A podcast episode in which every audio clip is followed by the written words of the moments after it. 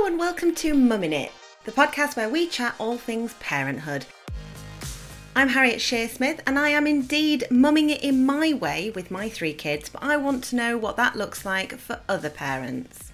If you like the podcast, don't forget to check out my book, also called Mumming It, available in all good bookshops and online. Hi everyone and welcome back to Mumming It. Today's guest is somebody that I have known probably about as long as I have been blogging and who is just absolutely fantastic. She is host of Not Another Mummy podcast. She is an author to Oh My God It's Twins, which will probably give you a hint as to what we're going to chat about. She is a writer for some wonderful magazines and she is, of course, Alison Perry. Hi Alison, how are you? Hello Harriet. How are you doing? Are you okay? Yeah, I'm good, thank you. How's things going? Okay, yeah, we're kind of in the countdown to the summer holidays and it just feels like things are winding up at school for my eldest and we're kind of planning in play dates and activities to keep the kids happy over that long summer holiday. That's kind of where I'm at right now. It's funny, isn't it? Because I don't think you ever realise before you have kids quite how much planning goes into having their summer holidays. My mum worked full-time all the way through the summer holidays as a single parent, and I honestly look back and think I have no idea how you did it, just the logistics of it, and then planning in like the play dates, as you say, and the activities to try and stop them from getting bored, because the last thing anybody wants is a bored kid in the summer holidays. The main challenge is making sure that my 10-year-old just doesn't stay on screens all day. You know, she would quite happily have her face buried in YouTube and Roblox and what have you. So what we've kind of learned to balance things off, you know, by doing is we'll book in one thing, not every day, but most days. It'll either be meeting up with a friend in the park, or we book her in for things like, you know, tennis lessons, and she might go to the sports holiday club that the school puts on, but just like a few hours of activity. And then if she wants to bury her head in her iPad and not reappear for a few hours, then it's fine. It's all about balance, isn't it? It is, completely. Has she started to get to that point now where she is burying herself and just the anti-socialness? Because my 10-year-old is very much like, he loves his own company, and even if it's not playing on his iPad or anything like that, he will quite contentedly take himself off upstairs and just play with his toys and honestly forget that he's got everyone else around him. He just takes himself off. She does take herself off, and in fact just this week she decided that she wanted to dismantle all of her Lego sets, so like all the Lego Friends things that she's collected over the years, and organise all of the Lego bricks by colour so that she can then build anything she wants, which is kind of interesting because, you know, they get into Lego, like my two youngest ones who are 2 and a half, they're getting really into like the big Lego Duplo blocks, the really big ones, and then they progress into, you know, like the Frozen regular Lego sets, and they manage. I remember, I think my eldest was about 5 when she got like the Elsa Ice Palace, and she managed to build all herself on Christmas Day. And now she's getting to the point where she wants to be more creative. She doesn't want to just follow the rules and follow like the instructions step by step to create what they are asking her to create. She wants to kind of go off piece and do her own thing. So she'll take herself off and just sit in her room for like an hour listening to music and sorting out Lego into colour piles. Oh, I love that. Like, that's quite a nice little activity for her to be going off and doing, I think. I mean, who doesn't love a bit of Lego? It's quite therapeutic. And my eldest, he's 10, same as yours, and he is Lego obsessed. Like everything is Lego. Quite similarly, he likes to go off piece. He's very into his Marvel and his Minecraft and that kind of thing. And he'll get the set and he'll build it, and then he'll dismantle it all and build a similar version of it, but whatever's in his imagination. And I love to see it. Good. I think it's so good fun for them. They really enjoy it. We love Lego. Just in general. This is not sponsored by Lego. It's not sponsored by Lego, but guys, if you're listening, we really do love it. It's one of those things that I think it's guilt-free and so creative, but mess-free as well, until they leave a block on the floor and you stand on it, in which case, no, I don't like Lego. I tell you what I find quite interesting is that Lego, as far as I'm aware, Lego seem to have escaped the whole anti-plastic thing because we're all so much better now. I buy so many more wooden toys. I really think about sustainability when I'm buying toys. But, you know, and I have heard people saying that, well, with Lego, it's a bit different because there's a real longevity. Like, you know, you know, genuinely, all of the Lego sets that my eldest has, she's sorting them out, and we will keep all of that Lego from my two youngest for when they're ready to play with it. So there definitely is a kind of You keep it for years and years and pass it down and pass it on. But it's still really interesting that there hasn't been an anti-Lego backlash yet. Who knows if it will happen? You've probably just started one, mate. There we go. Revolution against Lego. Revolution. No, I'm cropping that. It's that you are quite right. My kids have got Lego that I had when I was a kid that's just been stuffed up in the... Yeah. And Adam's mum, she loves to do Lego. So she gets the adult sets and things. Adam really loves to do Lego. And I think because it's something that's got such longevity, that's probably why. Yeah, it crosses generations. And like, I just love sitting on Christmas Day, like, you know, when my daughter gets a new set and you can sit and do it together. I just have to stop myself from taking over and being like, no, I'm doing it. This is how you do it. No, it's this bit. Yeah, absolutely. Don't we all? I mean, there's nothing, and I'm the same with things like Sylvanians and that kind of thing. If Edith's ever setting anything out, I'd have to resist that temptation. Just be like, ooh, that doesn't go there. Can we just... So you really have to rein it in. You've got to let them make their own mistakes and they'll learn that way. And that just little shop just will not look as good there as if you put it on the left. I'm telling you now. It really won't. So you have touched on briefly there that you have an age gap between yours. So you have 10. And then how old are your toddlers? They're 2.5. So my eldest had just turned 8 when we had her little sisters. Yeah, 8-year age gap. You've just mentioned that your eldest is putting away these Lego things that she doesn't necessarily want for her sisters ready. Have you found that happens quite a lot with her being quite considerate of them and that kind of thing? How have you found the bigger age gap? Yeah, really good actually. It's something that I really worried about and fretted about, because the reason that there's such a big age gap is because I had secondary infertility. My eldest was 3 when we decided, let's try and have a second, because I had postnatal depression when she was a baby. And I really, really agonized over the whole kind of, should we have another baby? Am I strong enough to cope? You know, it was churning around in my head. I'd be pushing, you know, her along in the buggy, seeing, you know, other mums with 2 children and think, oh, look, she's managing it. She's doing it. You know, maybe I can. And then I'd be like, have a bad moment. And I'd be like, no, I can't do this. I'm not strong enough. Fast forward to when she was 3, and my husband and I were like, no, come on, we can do this. And if I get postnatal depression again, I will be straight to the GP and asking for help and support. And I know much more about it now. I think first time round, I just wasn't tuned into the whole motherhood chat in the same way that I am today, just because I'm surrounded by it, you know, on Instagram, everywhere. There's so much conversation around mental health and motherhood, but it kind of felt like that wasn't the case back then. So yes, ended up taking 5 years to get pregnant and had 2 rounds of IVF. So by the time we had the twins, there was an 8-year age gap. And in all of that time, I really worried. And it's that classic thing of, you know, hoping that your period doesn't come. And every time it did come, just feeling like, A, oh God, you know, crushing disappointment because I really want this baby. But B, oh, that's, you know, another kind of extension on this theoretical age gap. And I really, really worried about it. And I needn't have. Because it was absolutely fine. And I know that there are absolutely benefits to having your children close together. And I've spoken to so many friends and, you know, mums and dads who've got really short age gaps and that really worked for them. For us, having an 8-year-old, when we had these 2 tiny newborn twins, who was able to, you know, if I was feeding them both at the same time, she could like, you know, run and fetch something. Or if I was like, oh, I haven't got a muslin and I'm feeding them and I need a muslin, can you run and get it? She would. There were times when, you know, they'd both be sitting, lying on a play mat, and I would need to dash off, you know, to go for a wee. And I'd say to my eldest, oh, can you just keep an eye on them just for, you know, 30 seconds? And I'd run upstairs and back down again. So from that point of view, it was lovely. And also, I think it must be quite hard for any child to suddenly have twins appear on the scene, because there's that novelty factor and everyone's fussing around. Like, you know, we'd take them out in the pram and like little old ladies would stop us in the shopping centre and be cooing over them and, you know, chatting to us, and she'd just be standing there kind of just being ignored, you know,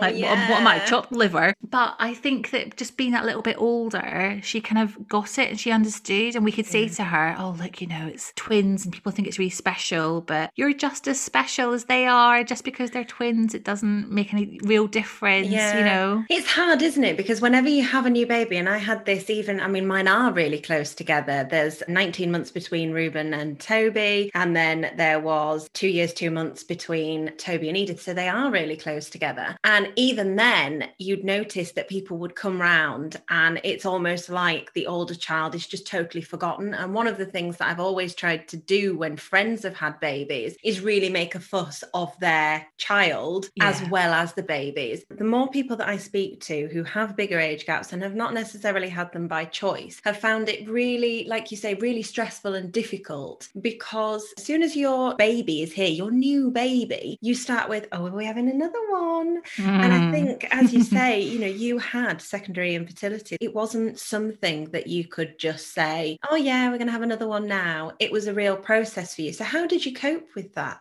pressure? Really badly. For me, I think it probably started, you know, when my eldest probably hit around two, because a 2 year age gap is so common. It feels like that's when you know, your head comes above the water again and you can breathe. Yeah, catch your breath a little bit. And I think for me, the questions started asking then, and they're so well-meaning, and it is friends just saying, you know, oh, so, you know, do you think you might have another? But I started to really resent those questions. And even though at that point, we weren't in that place yet, because I didn't know if I was mentally strong enough. But that's a really hard conversation to have, especially when someone is just kind of making chit chat. They're not there, you know, opening up a deep and meaningful conversation. It's really hard. You can't just be like, well, actually, the thing is, I really suffered with my mental health in the last year, and I just don't know whether I'm like, it's just, it's not really the done thing to suddenly just throw that into the conversation. I probably got quite snappy with friends, just in a quite passive aggressive way. And I think I remember saying to a few friends, you know, you really shouldn't ask that question. It's really not appropriate to be asked that question, but with no actual explanation as to why I was being so defensive about it. So they probably just think I'm a massive cow.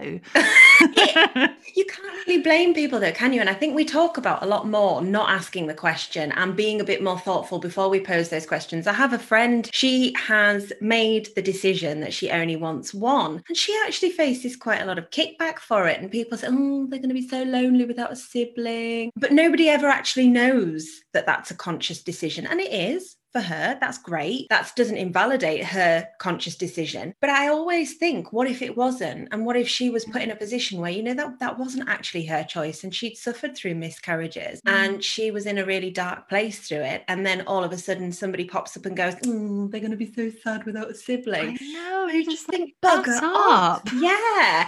Just think, my friend. Oh, people don't think though. And I think all of this stuff, you know, women, you know, what they do with their bodies, whether they're planning on having more children, it's all kind of fair game. It's seen as fair game in terms of just idle chit chat, and it really shouldn't be. I remember when I was pregnant with twins, I remember walking across the crossing towards the school gate, and the lollipop lady was like, oh, was it natural?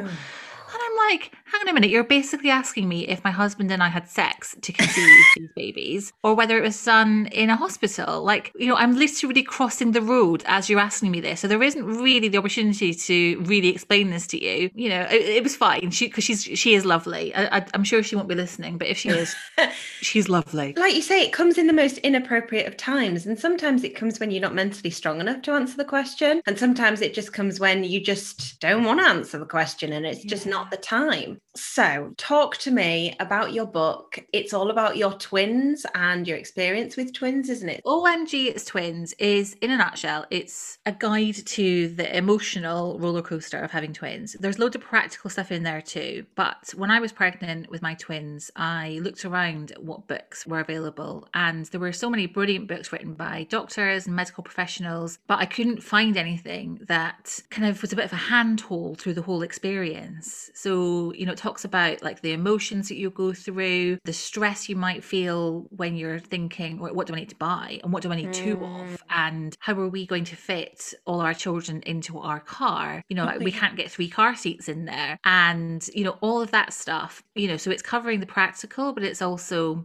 how that stuff makes you feel and how to deal with it and how to handle it. When I was writing it, I spoke to over 60 women, a lot of which were experts like psychotherapists, midwives, doulas, and also loads of twin mums who shared their experiences. Because in terms of, you know, what I can offer, it's basically just my experience. And there's so much that I didn't go through. And so I really wanted to chat to as many twin mums to get, you know, as much helpful, even just when you're reading about an experience and you think, oh, I went through that too. And that feeling of knowing that you're not alone, you're not the only person to have experienced that. I think there's a real value to that. So yeah, that in a large nutshell is what OMG It's Twins is all about. How did you feel when you found out that you were pregnant with twins? Because obviously you've been through this real journey to get there. And I want to talk to you a bit about your experience with IVF in a minute, but actually, how did you feel? Utter shock. When we were told we were having twins at my 12-week scan, I just burst into complete uncontrollable giggles. I just couldn't stop. You know that nervous laughter you used to get when you were being told off by a teacher and you knew that it was inappropriate, but you just couldn't stop. It was that. And the main reason that we were so shocked was because 6 weeks earlier, we had had a viability scan at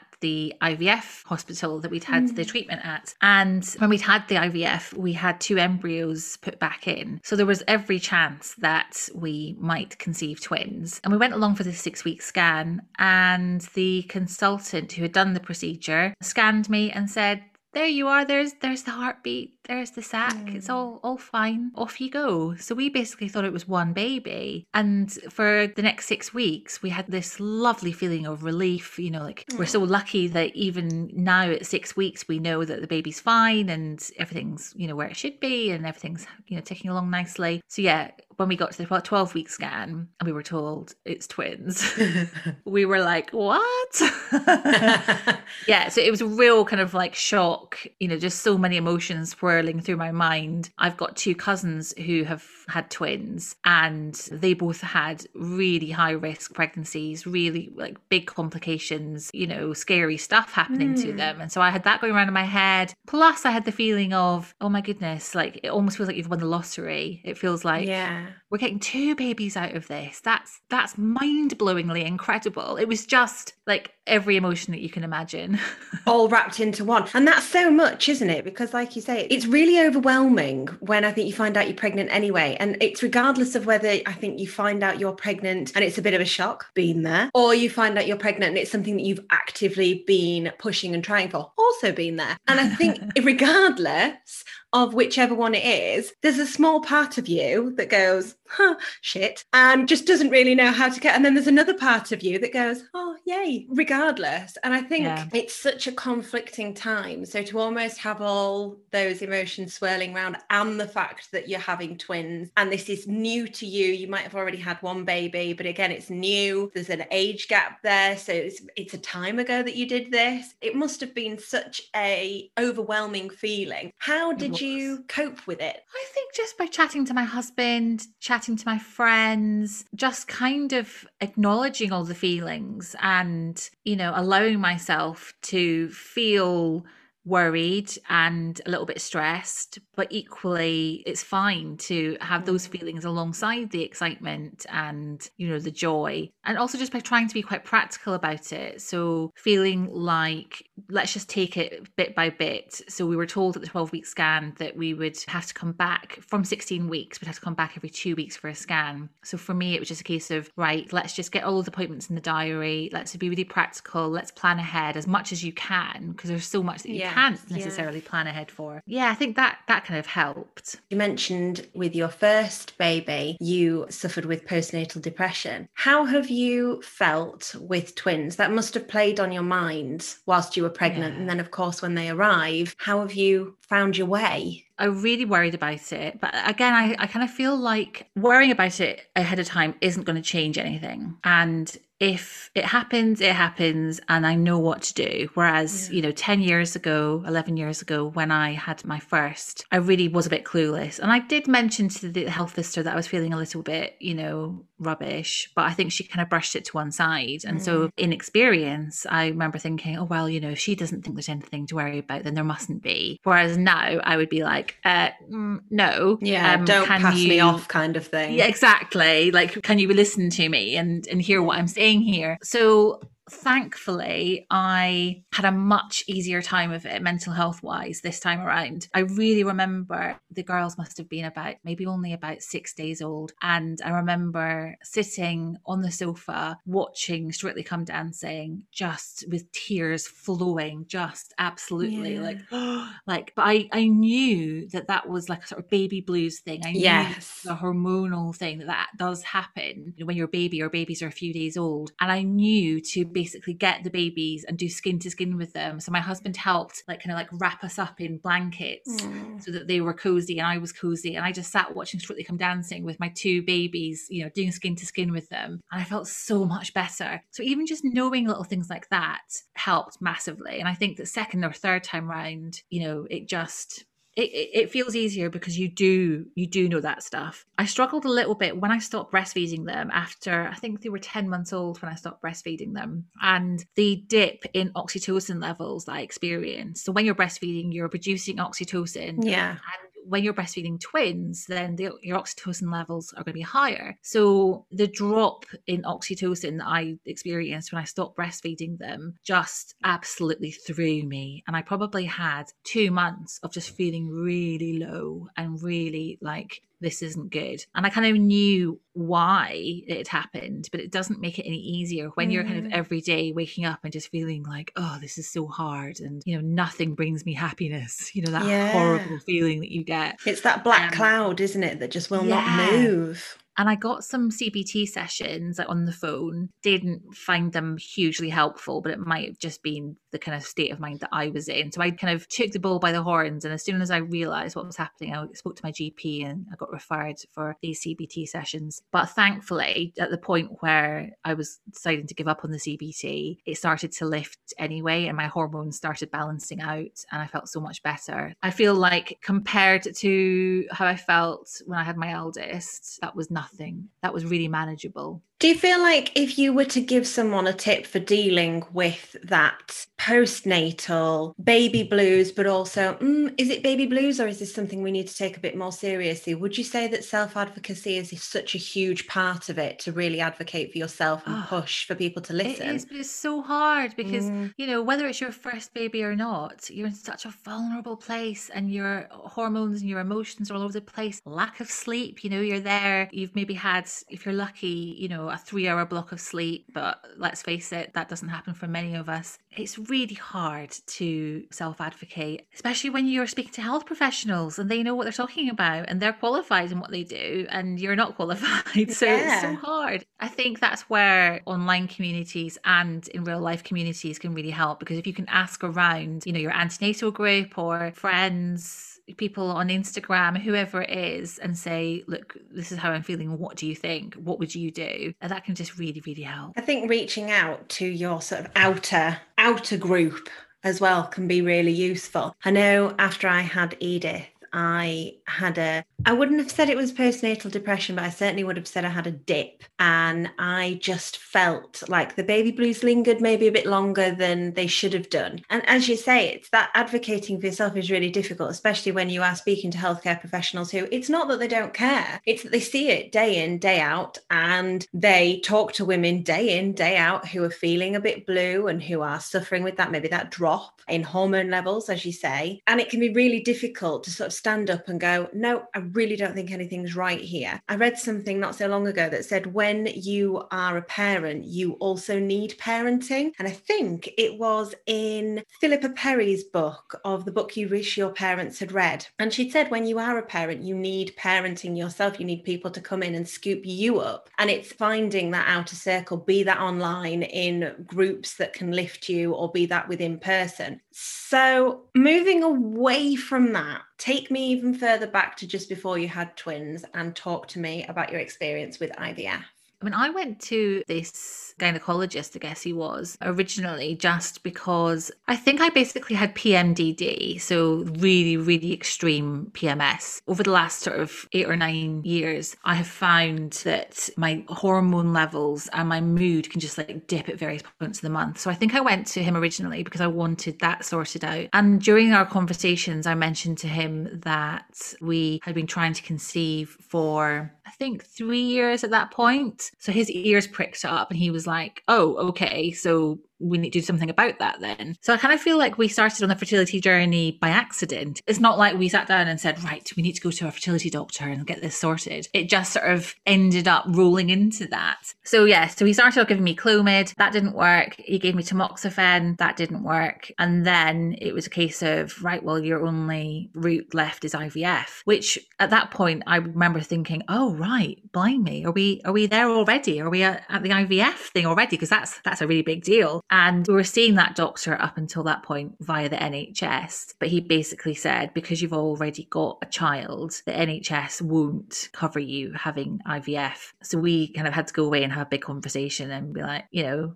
can we afford this? Mm-hmm. So we went for it and we had one round of IVF at this private hospital and it was unsuccessful. And I cannot explain to you the emotional heartache and, oh, it's just the most bizarre thing to have put so much into something that has got a really high chance of not working. You know, I think I was something like 38 at the time. And when you look at the stats of, you know, how many 38-year-olds manage to conceive via IVF versus how many don't, it's quite depressing. And it makes you think, oh, is there any point in doing this? But yeah, it's such a kind of intrusive, invasive experience to the point where we kind of had to put our life on hold for the month that we were having the treatment, because I had to go for scans every 2 days, and because you have to inject yourself with these hormones and it has to be, you know, straight out the fridge, same time every day. I think within a 15-minute window I had to be this. So it's real kind of like this takes over your life for the month, for the cycle that you are doing this. Obviously completely worth it, but it's such a blow when you go through all of that and you've paid all this money and you're putting, you know, your heart into this, all your hopes into this, and then it doesn't work.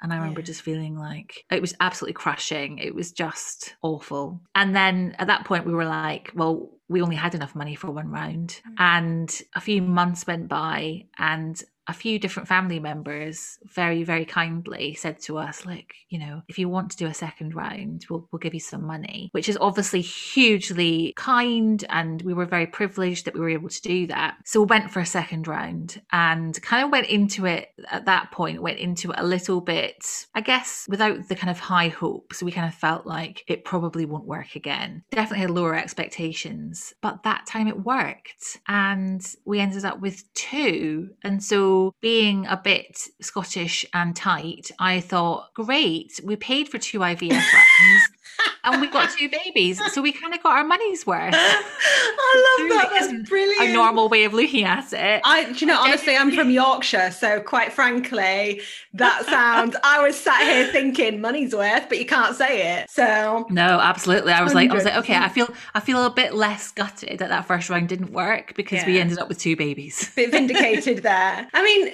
it must have been such a mixture of emotions. And like you say, I don't think people really realise unless they've been through the experience of IVF, and I certainly wouldn't have realised quite how much it just hits a massive pause button on your life, and then everything becomes about that. The mental toll of that must be huge. Yeah, it really, really, really was. And I found comfort in chatting to people who had been through it. Do you know Amber Wilde? She's on Instagram as Meet the Wilds. Mm-hmm. She has got 2 sets of twins and a singleton all through IVF. And she was such a massive support to me. I remember like messaging her, you know, and getting advice. And even when we had our second round, there's this horrible wait. You've had the embryo or embryos put back in and you've got to wait 2 weeks before you can do a pregnancy test. And it's agonizing because you've gone from, you know, having scans every couple of days and being really kind of like busy and injecting yourself and, you know, there's loads to do. And then you have this 2 weeks where you're just like, you can do nothing apart from put your feet up and look after yourself. And that's it. And it's pretty... So yeah, texting her loads in that time. There was a day, kind of maybe 10 days into this wait, and I had a bit of a bleed. And I was like, right, well, that's it then. That's it all over. You know, that's my period coming. And I texted Amber. I was like, Amber, I think it's game over. And she was like, oh no, because that's probably the implantation bleed. Yeah. And she was very matter of fact about it. She was like, oh my goodness, congratulations, you're pregnant. That's amazing. Like literally, I was in bed in the fetal position crying, like, oh, it hasn't worked again. And she was texting me going, congratulations. Yeah. And she was absolutely right. You know, a few days later, I did the pregnancy tests and it was positive. So I cannot, you know, emphasize enough how useful and helpful it is to have people around you who've been through it and who get it and can give you that kind of support that you need. And can be almost like a little bit of a cheerleader there whilst you're thinking the worst, because you do. I'm a natural pessimist. I swear I do it to protect myself from disappointment. Yeah. And I think naturally, especially when you are so hopeful, if you're anything like me, you almost talk yourself through the worst case scenario and kind of expect that worst case scenario. So to have someone there who can look at it objectively and go, actually, no, don't think the worst. That could be an implantation bleed. I'm going to go with the fact that it's an implantation bleed and I'm going to say congratulations to you. Yeah. To just lift you in that moment of despair. And that goes again back to having the community and having the support of people who have been there and who know how you're feeling. It must have been incredibly frustrating for you to be sat there being told your only option now is to go through IVF, but because you have a child, you're going to have to find the money to foot for it yourself. How did you cope with that? I kind of got it, to be honest. I mean, everyone's different and everyone's needs and that desire for another child is different, but I kind of felt like it was fair enough. They can't, I guess, be dishing out very expensive treatment to every single person who's struggling to have a baby. So they've got to, I guess, draw the line somewhere. So yeah, I just dealt with it quite practically and felt like, yep, okay, you know, there's no point in us getting annoyed about that situation. Mm. We're very lucky to have a child already. And yeah, focusing on that rather than getting annoyed about it. I suppose that's the best way to look at it if you can, isn't it? Because you can't really change it. There's not a lot that you can do. And I've spoken to people before who've mentioned a sort of postcode lottery when it comes to IVF. Yeah. And again, that's a much more difficult scenario, I suppose, where you perhaps are told just because of the area that you're in, you don't qualify, even if you don't have children. So it's a real... I know someone who managed to have IVF because they pretended that they lived at their parents' house in the next borough. So, wow. Not suggesting anyone tries that. I think it's technically fraud. But subtly suggesting you try it because it's a really messed up system, but not suggesting it in case it comes back to me legally. But it is, if you get caught, then you probably are going to go to jail. Yeah. Oh, yeah. Didn't think of it that way. But that's a messed up system, isn't it? That, you know, you can pretend to be in a different borough and bam, you can have access to this treatment that realistically, it kind of should be out there for everybody. It's tricky, isn't it? And I think that's just the unfortunate reality of the NHS and, you know, not having enough money, not having enough funding. Mm. And it does vary from, you know, from trust to trust and borough to borough. But it's hard when you're on the receiving end of that. If you are being told, you know, you can't have IVF by the NHS just because of where you live. That's hard. Yeah, that is a sticky situation. So you are now at the point where you have a 10-year-old and you have 2 toddlers. If your 10-year-old's anything like mine, there'll be sort of the beginning whispers of puberty and that kind of thing starting. The hormones are starting to shift around. The hormones, and we've had the puberty chat at school and it's kind of all, you know, little hairs are sprouting and starting to talk about smelling and starting to talk about spots and all these things that, I'll be honest, I didn't expect to start to talk about or even think about until secondary school, but here we are, bang, they're there. How are you finding dealing with those 2 totally different but also equally challenging phases? I think it's fine. I think, yeah, I have nothing to compare it to. So I don't know what it's like for, you know, I'm guessing it must be similar to you in that you've got a 10-year-old who's going through all of that stuff and you have younger kids kids as well. And so you're juggling all of their needs. Sometimes I feel a bit guilty because the twins are so labor intensive, I guess. You know, they take up so much of our time and attention. And as you would expect, they're very demanding, as toddlers quite often are. And sometimes, you know, my 10-year-old will come in the room and she'll be asking me a question, or she'll be wanting to show me something. And I have this toddler in my face just shouting at me. And she might just be saying something like, Mr. Tumble, Mr. Tumble, Mr. Tumble. And unless I turn and acknowledge her and say, yes, Mr. Tumble, she'll just keep saying it. Yeah. And so I really feel bad because my attention gets taken away from my eldest quite a lot. And I think she gets it. I hope she gets it. I feel like, you know, we'll say, let's all go to the park. Because we know that, you know, our little ones will just love going to the park. And at 10, my eldest is just getting to that point where going to the parks maybe a little bit boring, unless she's with her friends and she can run around and play with them. It's a little bit boring, so it can be hard as well just to kind of balance off activities and what we do with them, because they're not into the same things. Yeah, of course. A friend of mine who has twins, she used to say, I find it quite simple in the way that they will entertain one another and keep one another occupied. Do you find that with your twins, or do you think she's just really lucky? I think she'll be really lucky. I think that I'm kind of hoping that happens. So I would say just in the last maybe 3 months, my twins have almost noticed that their twin is there. Before that, they were completely oblivious to their twin, and they would just be playing side by side and living side by side, tolerating the fact that there was this other toddler next to them. It's kind of weird. And in the last few months, they have started playing, like they've started calling each other, you know, each other by name. Aww. And if one of them starts running around, the other one will start chasing, and they start, you know, playing together and chasing, and they'll tickle each other. I'm kind of hoping that then develops into them taking themselves off to play together nicely, because that would be the dream. If I can sit here with a cup of tea and read my book for 10 minutes while they're off playing in the kitchen or something, that would be the dream. That would be the goal. I think people talk about having that built-in best friend with a twin. I don't suppose it always happens. Like, do you find that they have quite different personalities? Or do you find they're non-identical. Yeah, they're non-identical. So they're just the equivalent of two siblings that happen to be born on the same day. Yeah. There's no other link. Yes, they may well end up being the best of friends. Like with your three, Harriet, they're probably very different to each other, and they'll have days where they're fighting loads and squabbling and what have you. It's exactly the same. So I'm kind of excited to see what it's like in a few years' time. Like when they start school, what are they going to be like? What their little personality is going to be like? Are they going to be the best of friends, or are they going to be quite happy to just ditch each other at the school gate and go and run to play with their own friends? Yeah. I don't know. It'll be really interesting to see. So I think as soon as you say twin, the assumption is that, you know, they're going to be glued together and that they're going to be the best of mates. And Toby, my middle child, has a couple of friends who are twins, and they're so different. They really are. They, you know, they're chalk and cheese. They like different things. Doesn't mean they're not in the same way that mine are. They're to, you know, love and support one another. Ruben's always said to me, I saw you crying today. Now they're in different sections at school. So they're in different bubbles and different areas, and they can't go to each other. But he'll say, oh, I saw Edith crying, so I shouted over to make sure she was all right, whereas before he would have run over to check on her. Yeah. But I think, you know, there is that element. And Toby said to me before, he's seen someone not be very nice to Ruben, so he stood up for him and then simultaneously come home and hit him across the back of the head with a lightsaber.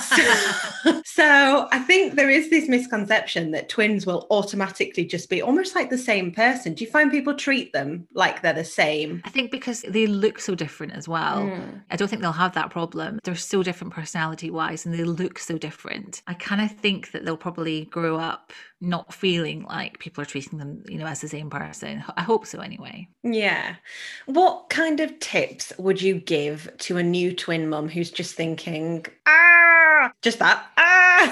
Yeah, we've all thought that, haven't we? You know, at various points. I would say, be kind to yourself. Get as much help as you can. If anybody offers help, take it. I spoke to one twin mum for my book, and she was telling me that she was having such a bad day with them both just crying and crying and crying. And she was in the garden, and her neighbour kind of called over the fence to her, and she ended up just like passing one of the twins over to her neighbour to hold, and she had the other one. And before long, I think they both stopped crying crying. And it was just this lovely moment of, actually, you're there, human being, I am struggling here, you are going to help me. And it worked. And I think it's that thing of not being afraid to ask for help, even if it is your next door neighbor, whoever it is. It can be a real hard thing for some of us to learn to do, because we're so used to being kind of independent women. We can manage, we can cope. I know I found it really hard. It was a real learning curve for me when I had my eldest, never mind having twins. I was very much kind of like, no, I'll be fine, don't worry about me. And when I had the twins, I was just like, yes, thank you, all the help. You'd come to terms with the fact that you were going to have to ask for your village and, you know, put some feelers out there to see if you could get some help. Definitely. So I ask all of my guests at the end of the podcast what hack they would share if they had to share one mum hack. And we have had literally everything and anything that you can think of. So if you had one hack, what would your life hack be for mums? My life hack is to mute everybody on WhatsApp. So I'm in so many WhatsApp groups. I'm in my daughter's dance group, you know, the school mums, there's a class mums WhatsApp group. The only person that I haven't got muted is my husband. So if he WhatsApps me, it comes through as a notification. Mm-hmm. Everybody else, they're just there piling up. And it means my phone isn't like buzzing. And I'm not being distracted and getting into conversations about what's happening with the kids and, you know, homework and, oh, you know, what dressing up day is coming up next and all of that stuff. I can just come to it when I want to and deal with it. And I can skip through the 400 messages that I've missed and just quickly scan. And I just find that such, you know, a much better way to deal with the constant barrage of WhatsApp messages when it comes to my kids. That is such a good hack, Alison, honestly, because I mean, I feel for Adam because he coaches Toby's football club. So he's in like a manager's group, Toby's group, then an extra group for committee stuff. And then he's also in a group for parenting, and then he's in the group for the school, and he is just in so many groups. And I mean, I'm in a lot, but you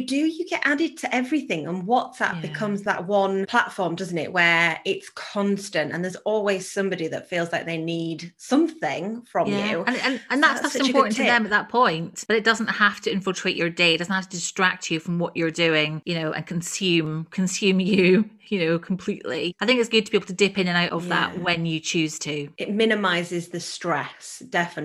So tell listeners where they can find you and what you've got going on at the moment, where they can find your book and that kind of thing. Well, yes, OMG It's Twins is available on Amazon and from, you know, all the usual bookshops. You can find me, my blog is notanothermummyblog.com. On Instagram and Twitter, I am Alison Perry, and my podcast is Not Another Mummy Podcast, and you can download that from wherever you download your podcasts from. Amazing. Well, Alison, thank you so much for taking the time. It's going to be a chat that's really, really helpful for anybody who finds themselves in a similar situation to you. And thank you. Thank you so much, Harriet. It's been so lovely to chat to you. Bye. Bye.